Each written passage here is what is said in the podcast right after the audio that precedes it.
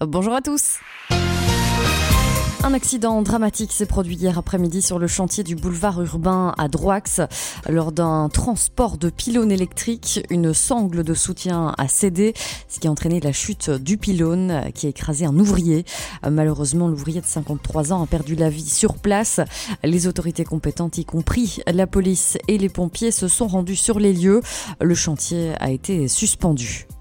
Le centre hospitalier régional de Huy se prépare à lancer un gros chantier derrière les urgences.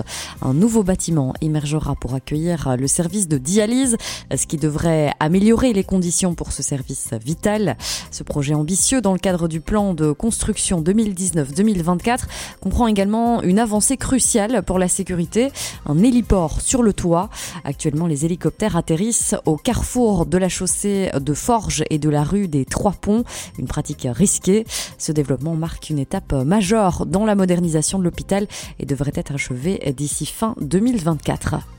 La ville de Verviers a dévoilé ses plans pour la rénovation en profondeur de l'école de l'Est, lourdement touchée par les inondations de l'été 2021. Le projet de rénovation prévu pour être achevé en décembre 2024 présente un investissement de près de 2 millions d'euros.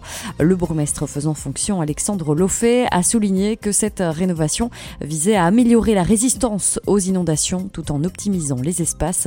L'école sera dotée de nouveaux bureaux, d'une salle de sport agrandie, d'une salle numérique, de nouveaux modules de jeu et d'un préau dans la cour. Le projet prometteur de production d'hydrogène vert à Liège Airport, porté par John Cockerill, est abandonné. C'est ce qu'annonce la Meuse. Il a en effet rencontré un obstacle majeur, le manque d'énergie photovoltaïque suffisante.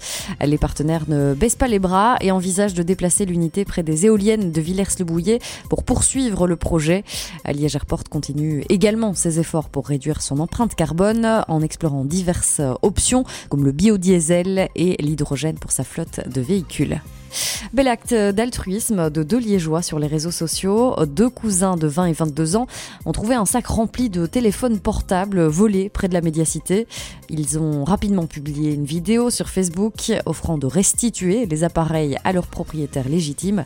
Leur geste bienveillant a rapidement porté ses fruits. Plusieurs propriétaires ont déjà été réunis avec leur téléphone. Ilias et Yacine espèrent que leur initiative encouragera d'autres à suivre leur exemple. Si vous avez perdu votre GSM, vous pouvez Ilias via son compte Instagram Ilias underscore Boda. Un viaduc transformé en mur d'escalade à Borne dans la commune d'Amblève, c'est le projet de trois passionnés d'escalade. Grâce à des fonds de financement participatif, des subventions et des efforts bénévoles, le projet progresse rapidement avec plusieurs voies déjà en place. Le viaduc, construit en 1916 pour les besoins de la Première Guerre mondiale, est resté sous-utilisé depuis la Deuxième Guerre mondiale. Les instigateurs du projet espèrent que leur initiative inspirera d'autres à créer des installations similaires. Côté météo, ce matin, la grisaille s'étendra au sud du sillon Sambre-et-Meuse. Heureusement, cette grisaille se dissipera au fil de la journée, laissant place à des éclaircies intermittentes. Les températures maximales atteindront 23 degrés à Stavelot et 24 degrés à Anu. C'est la fin de ces infos régionales. Bon début de journée sur Maximum. On se retrouve tout à l'heure.